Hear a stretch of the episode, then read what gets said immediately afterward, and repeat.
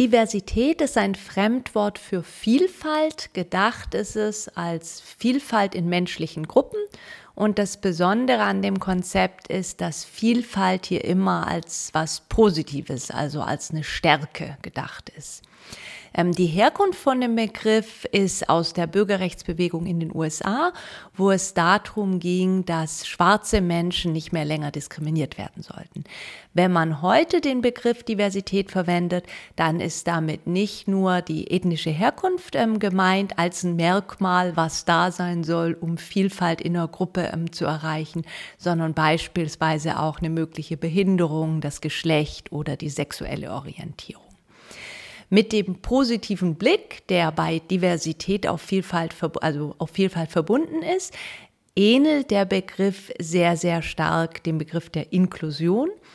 So ganz trennscharf sind die beiden auch nicht, aber wenn man sie unterscheiden will, dann hilft es, dass man Inklusion eher als handlungsorientierend versteht und ähm, Diversität als beschreibend. Also beispielsweise könnte man sagen, ähm, das soll inklusiv sein, dann ist gemeint, daran sollen sich alle beteiligen können. Wenn man sagt, das soll divers sein, dann ist gemeint, da sollen Menschen mit ganz unterschiedlichen Merkmalen daran beteiligt sein.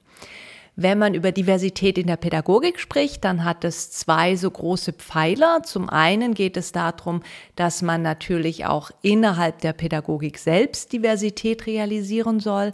Das ist zum Beispiel in Hinblick auf pädagogische Teams immer eine große Herausforderung. Also im Grundschulbereich, wenn da überwiegend Frauen beschäftigt sind, ist es natürlich sehr wenig divers. Oder auch insgesamt kann man die Frage stellen, wie viele Menschen beispielsweise mit Migrationshintergrund und pädagogisch tätig sind. Da gibt es also an sehr, sehr vielen Stellen noch Nachholbedarf.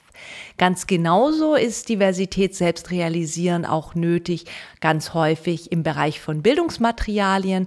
Also wenn zum Beispiel Bilder in Schulbüchern überwiegend weiße Menschen ähm, zeigen oder ähm, wenn in Texten ähm, Vorurteile reproduziert werden, also beispielsweise vom Chef und seiner Sekretärin geschrieben wird.